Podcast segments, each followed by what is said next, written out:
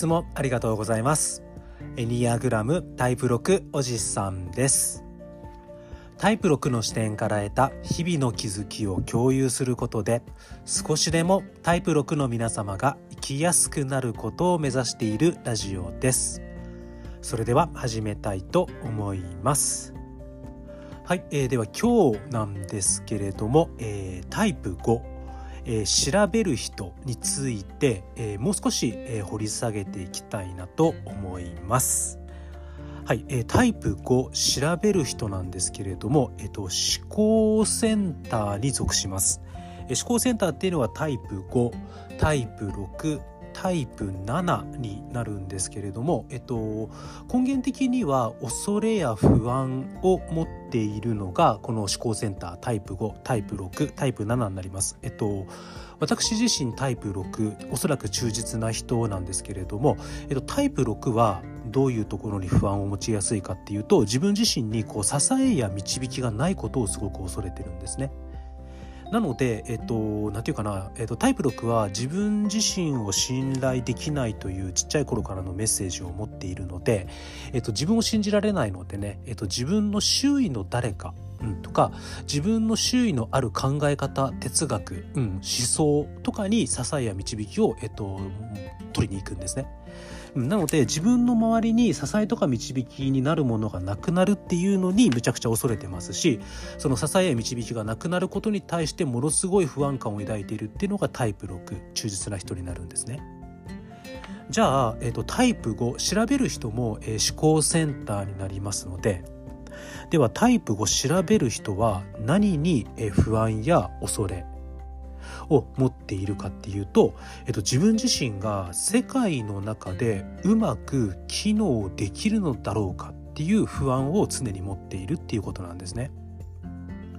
これは、えーと、タイプ5調べる人の、えー、根源的な恐れである、えー、無力で役に立たず、えー、無能であることをむちゃくちゃ恐れているっていうことと,、えーと結びついていると思います。えっと、子供時代の頃にね、えっと、無意識のうちにね、えっと、世界の中でこう居心地よくいるのは良くないっていうメッセージを受け取っているんでこう自分が無能であると世界の中で居心地よくいれないじゃあ自分が、えっと、有能でなければならない。うん、でひとたび自分がその自分の周囲、えー、世界の中で無能だ役に立たないうまく機能できていないって思われてしまうとうんと一気にね、えーと、自分の存在価値がなくなってしまうという感じやすいのがタイプ5みたいですのでこういかにね自分が世界周りの中で機能していて有能であるかっていうことを大事にしているっていうことみたいなんですね。ただ何て言うかなこう自分自身がいる世界の中、うん、周囲との関わりの中で常に有能であること常に機能していることってこれむちゃくちゃ難しいことだと思うんですよ。だから何て言うかなこのタイプ6の方っていうのはうんとまず人から離れやすいんですね。えっと、常時人の中、うん、常時自分の世界じゃない周りの世界の中にいるとどうなるかっていうと常にその周りの世界の中周りの人との関係との中でうまく機能しなきゃダメですし、えっと、自分が有能であるっていうことを示していかなければこう自分の不安にね押しつぶされてしまうのでであればそもそも、えっと、周囲の人から離れていくっていう選択を取ればあの楽だと思うんですよね。でもう一つそのタイプを調べる人が、えー、他の人たちから、えー、周囲から、えー、離れる、えー、もう一つの理由があるんですけれども、えっと、これは何かっていうと自分がより有能であると感じることができる世界にいた方がいいんですよ。じゃあその世界はどこかっていうと自分自身の頭の中の思考の世界なんですね。うん、なのでタイプ5調べる人っていうのはう周囲の世界の中で自分自身がうまく機能しなければならない、うん、有能でなければ、うん、自分は受け入れられないっていう不安感からまずその何て言うかな常に周囲の人と関わっていると常に有能でなければならないので、うん、それは苦しいから周囲から離れがちになります。じゃあ周囲から離れて現実から離れてねえっと、どこに行くかっていうと自らの思考自らの頭の中という安全地帯に入っていきがちなんですね。そしてこう自分のね思考という安全地帯の中に入っていってこう物事っていうのをねどのようにしたらいいかっていうことを解明して、うん、そしてその自分がいる世界の中でうまくやっていく方法をいつか見つけることができればいつか再び自分の周囲の世界に関わることができるであろうと信じているんですね。うん、この辺のねうんと現実から離れて自分の頭の中の世界に入り込むっていうのは以前お話ししたタイプ4個性的な人と似てるなとは思います。ただ違うのは、えー、タイプ4個性的な人っていうのは自分と周囲は違うっていう感覚を持ちやすいのでうん現実の世界でうまくいかなくなると頭の中で感情的な妄想をするそしてその感情的な空想理想の妄想の世界の中に入っていきやすいのがタイプ4個性的な人みたいなんですね。で今回お話ししている、えー、タイプ5調べる人っていうのはあの常に周囲の世界の中でね自分が有能であり続けることはちょっと辛いのでじゃあそうするとあの自分のね頭の中思考の世界っていうのは非常に安全ですので、現実を離れてこう自分の頭の中という安全地帯に入っていってじゃあどうすれば自分のその周囲の世界の中で自分が、えっと、有能で有用でうまくやっていけるかっていう、えー、思考の世界に入っていくっていうところでその妄想の世界に入るのがタイプの方失礼しました。えっとまあ、タイプの方はねよりあの感情的な妄想の世界に入りがちなのかうともうちょっとねこう現実的なねこう周囲の世界の中でどうやっていくのかそのために自分の周りの社会ってどういう仕組みで動いてて、うん、どういうふうに、えーと、現実的な世界でね動いていけばうまくやっていけるのかっていう思考のね、えーと、思考の安全地帯に入っていきやすいっていうのがタイプ5、えー、調べる人ということみたいなんですね。ただねこのタイプ4タイプ5、え、両方ともあの周囲の人から見ていると、うん、ちょっと人から距離取りがちな人だよねと見えているっていう点では似てるのかなっていうふうに思います。じゃあ、えー、タイプ5調べる人っていうのは、うん、あの自分の周囲の世界とか自分の周りの物事っていうのがどのような仕組みで動いているかっていうことを解明したいですのでやはり観察とか熟考にものすごい時間を費やすんですね。えっと、周囲の状況世界物事の仕組み、うん、その観察に没頭することによって知識を吸収していきますそしてこの知識を吸収溜め込むことによって、えっと、自分自身に自信をつけていくっていう流れを取るみたいなんですねでこの観察とかたくさん考える思考することから得た情報とか知識を組み合わせてそこからすごくこう創造的、えクリエイティブなことを、えーと、起こすことも、えよくあるということなんですね。で、えっと、タイプ5うんと調べる人っていうのはこう自分自身がやっているその観察結果を認めてもらえるとかうんとじゃあ自分自身がその情報とかね知識観察から出てくる情報とか知識を組み合わせてやったこうクリエイティブな仕事っていうのをあと理解されるとこれがね、えっと、自分の能力が認められたって感じてこう自分の能力自分が有能であるっていうことを確かめることができるんですね。まあ、その結果タイプ5調べる人が持つ能力があり有能であるありたいという根源的欲求が満たされるってことなんですね。なのでタイプ5調べる人にとってはやはり周囲の物事人のこと世界の状況っていうのを観察。そしてそれに対してすごく熟考すること、うん、そしてこの観察と思考から生み出されたクリエイティブなもの。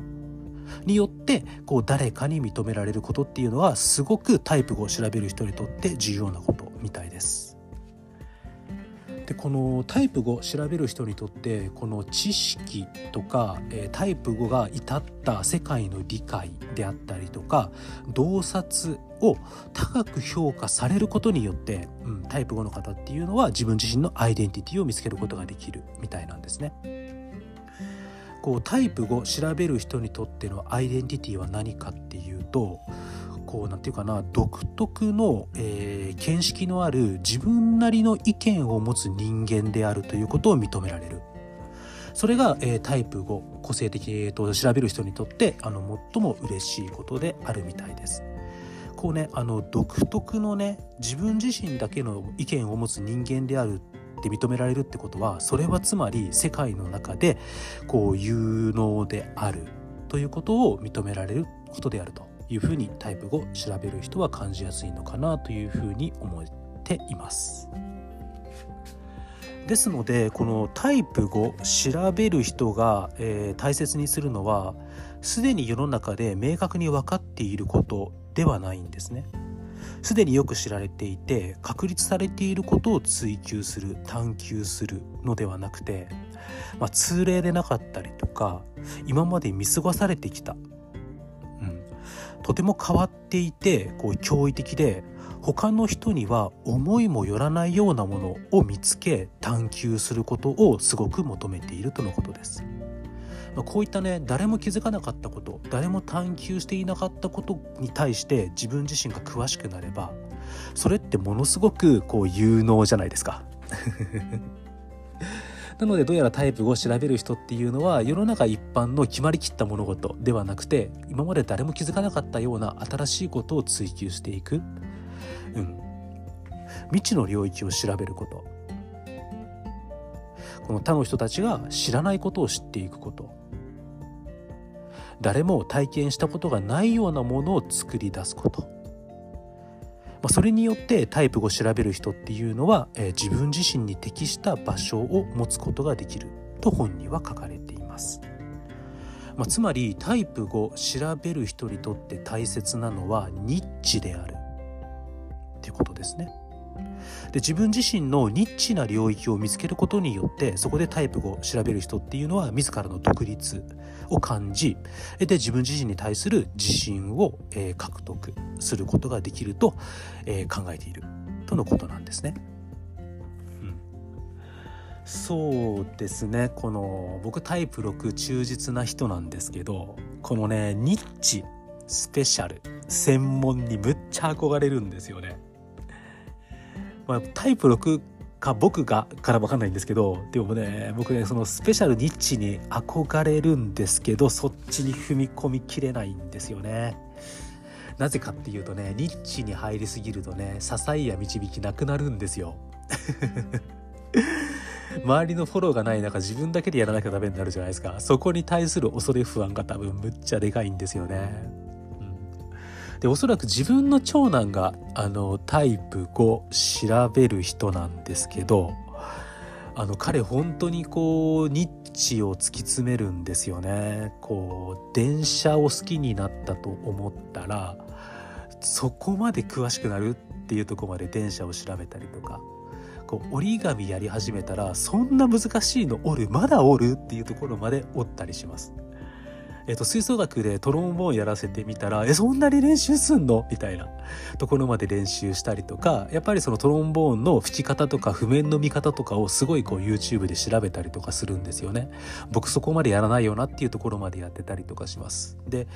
うちの長男おそらくタイプ語を調べる人なんですけど、その電車もね、折り紙もね、こうある程度のところまで深める、まあ、結構なとこまで深めるんですけど、でもある程度まで深めると飽きるんですよ。それおそらくその領域、えー、家族とか周囲の友達学校の中ではニッチだからそれやってれば有能であれるんですけど多分やればやるほどあこれもっと自分より上手い人がいるとか分かっちゃうのかもしれないんですよね。